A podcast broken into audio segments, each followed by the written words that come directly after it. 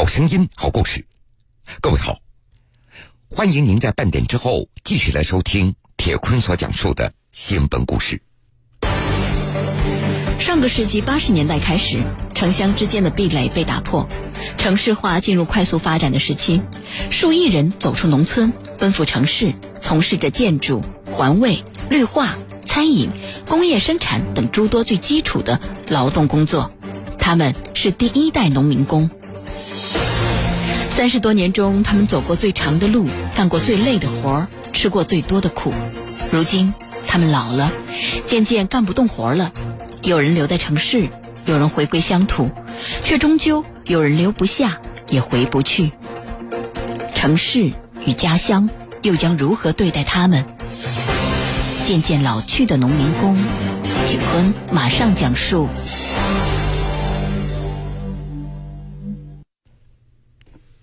在一间藏在居民楼中间的平房里，周志云沏了一壶茶，和记者回忆起三十年前他南下时的情景。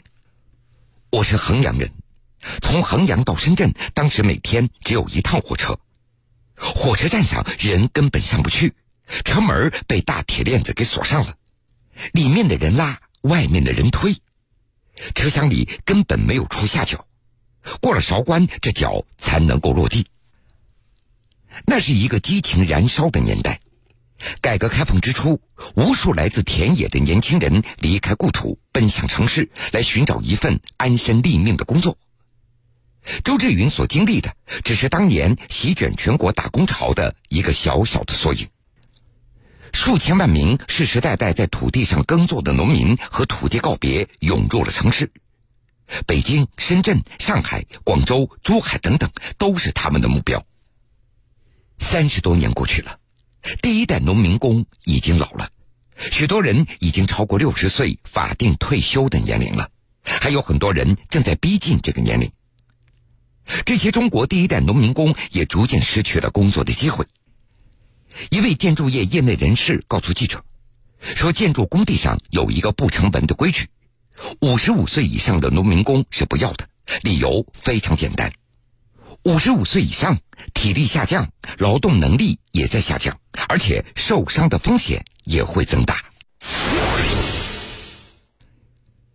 四月十六号中午，六十七岁的陈梦景骑着环卫车在林荫道上缓缓而行。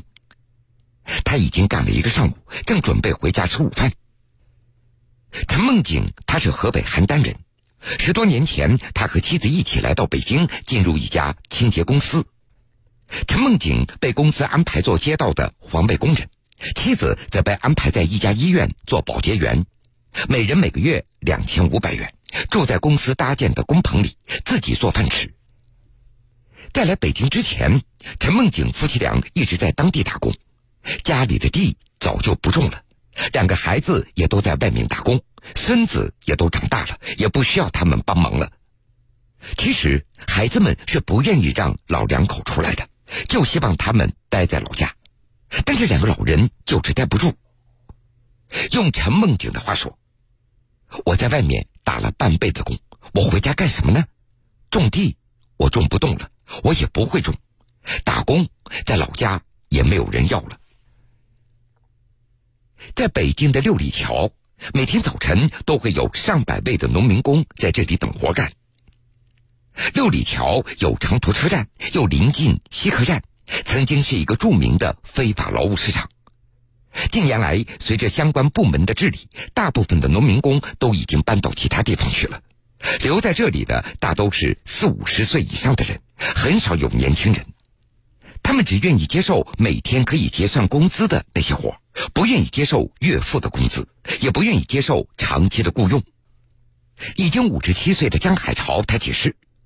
害怕了，以前老板经常的扣工资、拖欠工资，现在超过一个礼拜的，基本上没有人愿意干，就算要干，也需要每天结账。江海潮他是安徽人，在外面打工已经将近三十年了，现在他只打一点零工，每天结账他才愿意，但是招工的机会并不多。六里桥尽管现在只剩下一百多人，但是也不是每个人都有活干的。从早晨到中午，一部分人跟着招工的人走掉了，一部分找不到活回家吃午饭了，还有一部分只身在北京的不愿意回到出租房里，在附近吃了一点便宜的午饭，然后又回到这里打牌聊天来等待机会。在这些等活干的人群中，就包括四十九岁的刘浩然。刘浩然是河南周口人，二十多岁就出门打工了。他已经打了二十九年的工，因为没什么手艺，所以他一直在工地当小工。他告诉记者，以前一天能够赚十块钱就算不错了，并且还要被包工头所拖欠，拖个几年那都是常有的事情。现在每天可以赚一百五十到一百八十元，每天结算非常好，但是并不是每天都有活干的。一个月能够干二十天就已经非常不错了。现在刘浩然租住在六里桥附近的一个平房里，一个月三百块钱的房租，再加上吃喝，一个月他能够剩下两千块左右。下午的两点钟，六里桥的立交桥的下面，有人在路边的树荫下打盹有人独自在发呆，几个打牌的人挪了一个地方继续的打牌。其中有两个已经是白发苍苍的，看样子今天不会有老板过来招工了。不过这些人还是不想回去。刘浩然对记者解释：“留下的都是没手艺的，这些人只能够干一些装修、绿化之类的体力活。这些活年轻人不愿意干，又累又脏，收入还低。”离开了六里桥，在回去的公交车上。记者又遇到了五十一岁的李国才。李国才背着一个帆布包，手里拎着一把大锤子。看到李国才这样的装扮，记者突然想到了春节晚会的小品《装修里的黄宏》。李国才他的确是一名装修工，他是甘肃人，一九九三年就出门打工了，一直在干装修。他去过牡丹江，去过兰州，在北京已经有十多年了。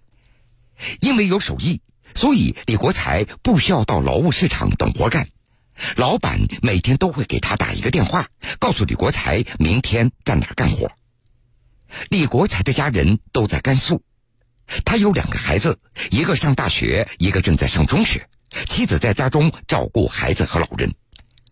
李国才告诉记者：“我是村子里第一个出来打工的，家里的地少，收入也少。”李国才的工资也是每天一结算，每天有二百六十元，但是吃住要自己负责。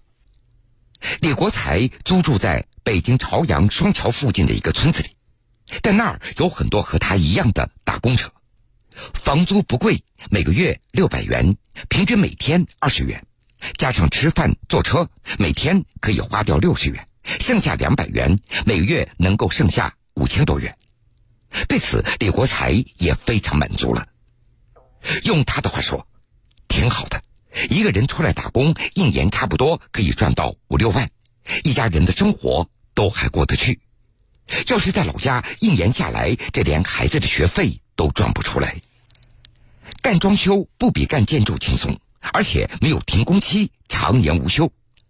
有时家里人也会劝李国才休息一下，但是李国才并不觉得累。用他的话说，现在干活比以前好多了，最起码工资是每天都要结算的，不会拖欠。干一天我就有一天的收入。下午的六点，北京朝阳区双树村的村口，一辆面包车停了下来，从里面钻出了十多个农民工，他们迅速的围成一圈中间的一个中年人掏出一叠人民币，给周围的人发钱，每个人一百五十元，这是他们一天的工资。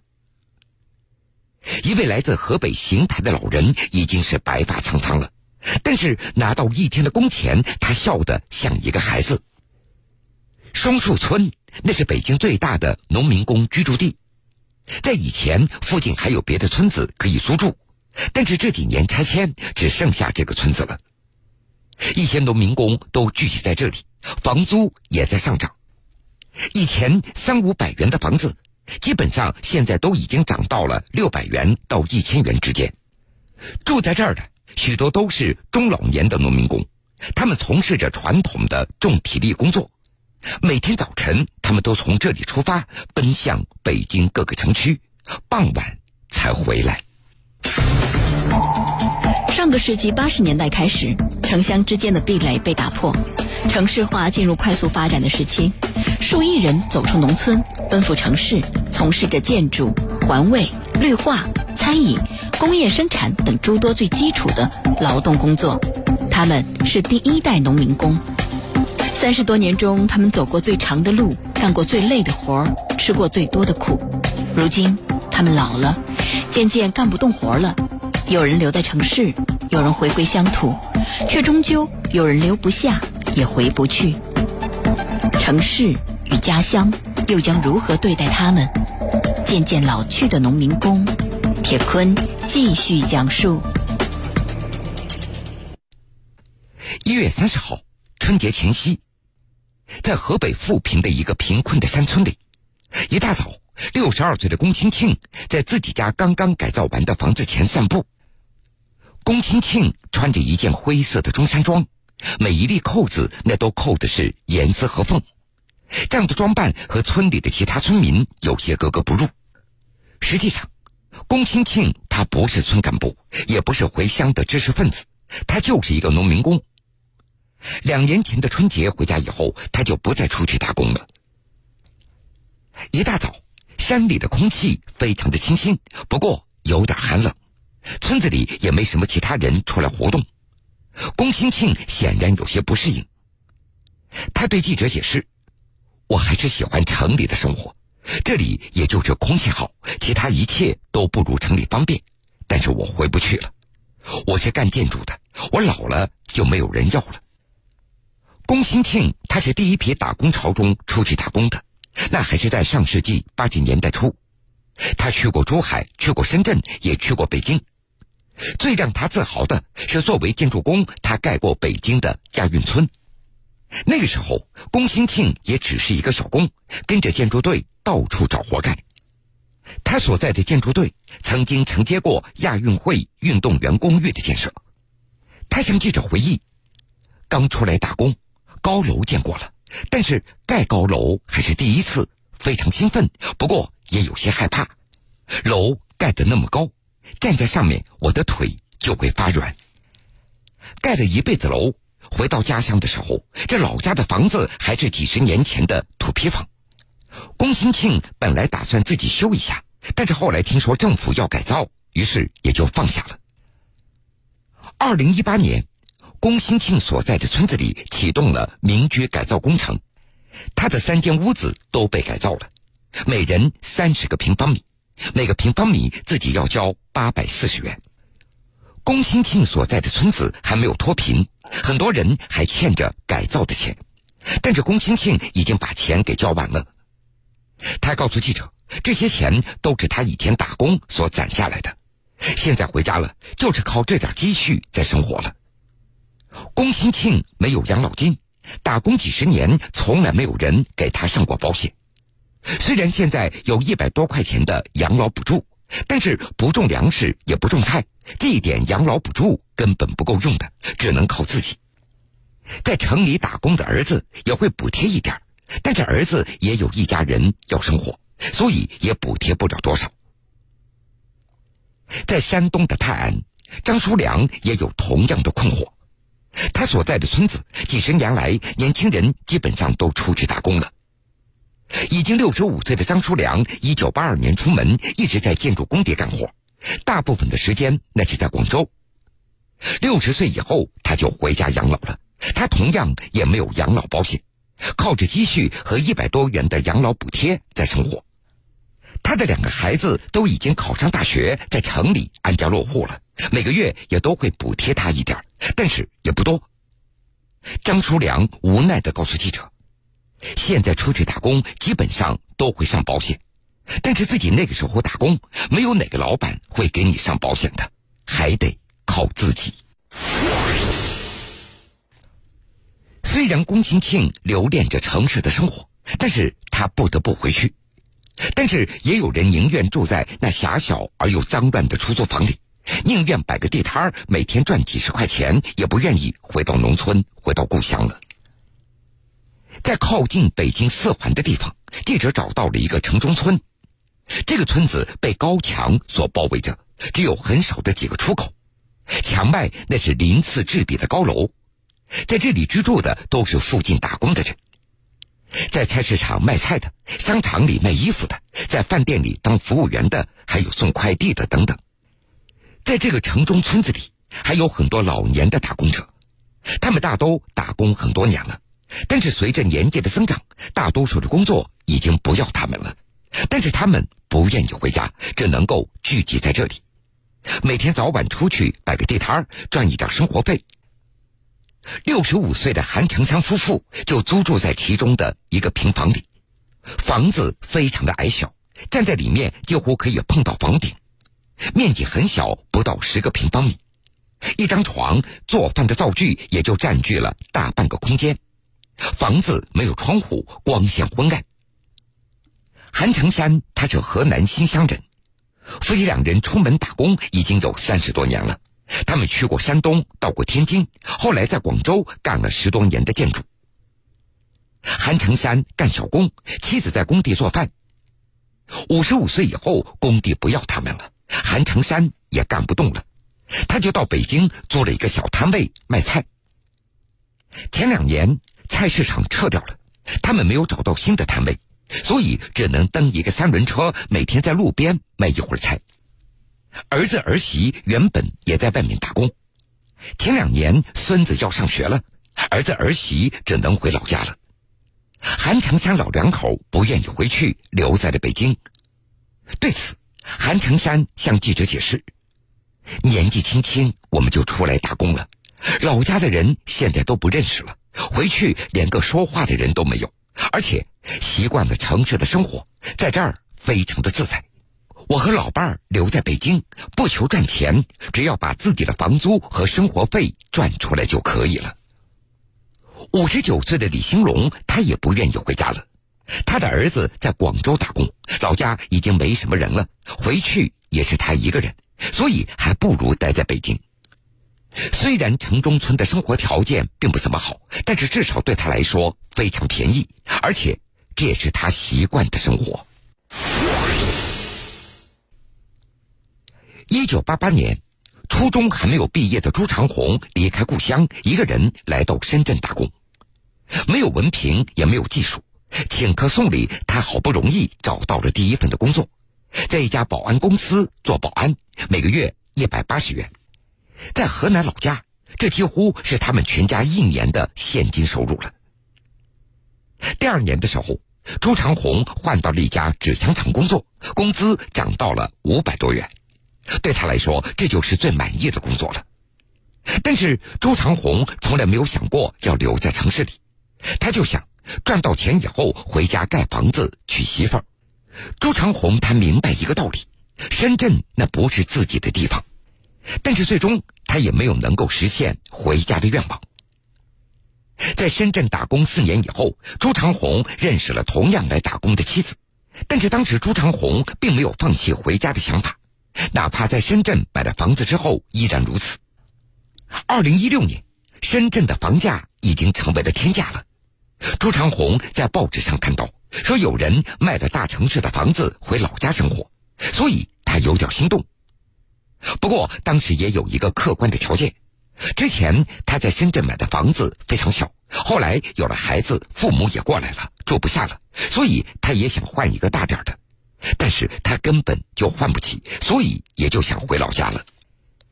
就在那年，朱长红辞掉了工作，一个人先回去探探路。老家的房子不贵，一个平方米才一千多元，但有个问题，没有合适他的工作。在老家待了一年，妻子跟他说：“还是回来吧。”就这样，朱长红又回到了深圳。后来，朱长红还是把那个房子给卖掉了，在深圳郊区买了一套大一点的小产权房，解决了一家人住不下的问题。在他看来，虽然自己不怎么喜欢深圳，但的确已经离不开了。前几年有一首歌《春天里》，很多打工者都非常喜欢唱。有一句歌词是这么写的：“如果有一天我老无所依，请把我留在那时光里。”如今，只有那些工地留住了中国第一代农民工他们曾经的时光，他们正在逐渐的老去。还记得许多年前的春天，那时的我还没剪去长发，没有信用卡，没有他，没有二十四小时热水的家。可当初的我是那么快乐，虽然只有一把破木吉他，在街上，在桥下，在田野中，唱着那无人。问津的歌谣。如果有一天我。